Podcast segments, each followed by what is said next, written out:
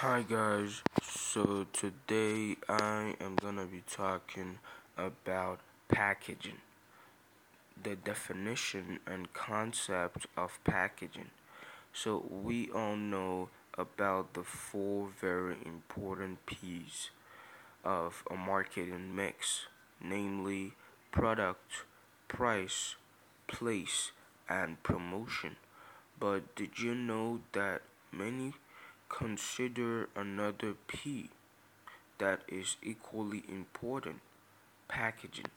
That's right, packaging of a product is a very important factor in marketing.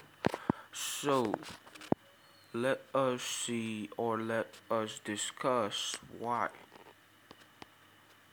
So packaging, as we know, first impression goes a very long way in how humans or people perceive anything. This is the same idea that companies implement via their packaging. The outer appearance of the product, the package, is the first thing a potential customer will see, and so it can be a great marketing tool for the product.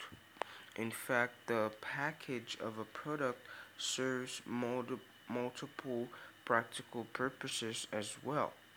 So let us discuss at some of the uses and functions that it serves. 1. Protection. So the first and the most obvious use of packaging is protection. It physically protects the goods from damage that may be caused due to environmental factors. It is the protection against breaking, moisture, dust, and temperature changes, maybe others so. Second is information transmission. So packaging and labeling are essential tools to inform the customer about the product. They relay important information about direction for use,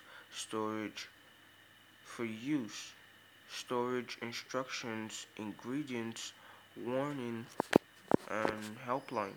Information and any government required warnings. Now third is convenience. Goods have to be transported, distributed, and stored and warehoused during their journey from production to consumption. Packaging will make the process of handling goods more convenient for all parties involved. Now, fourth and lastly, security. So it ensures that there is no tampering with the goods. Packaging is crucial. The package of a product will secure the good from any foreign element or alteration. High quality packages will reduce the risk of any pilferage. So, with this being said, I would end my segment on this topic here, and I will catch you guys on my next one.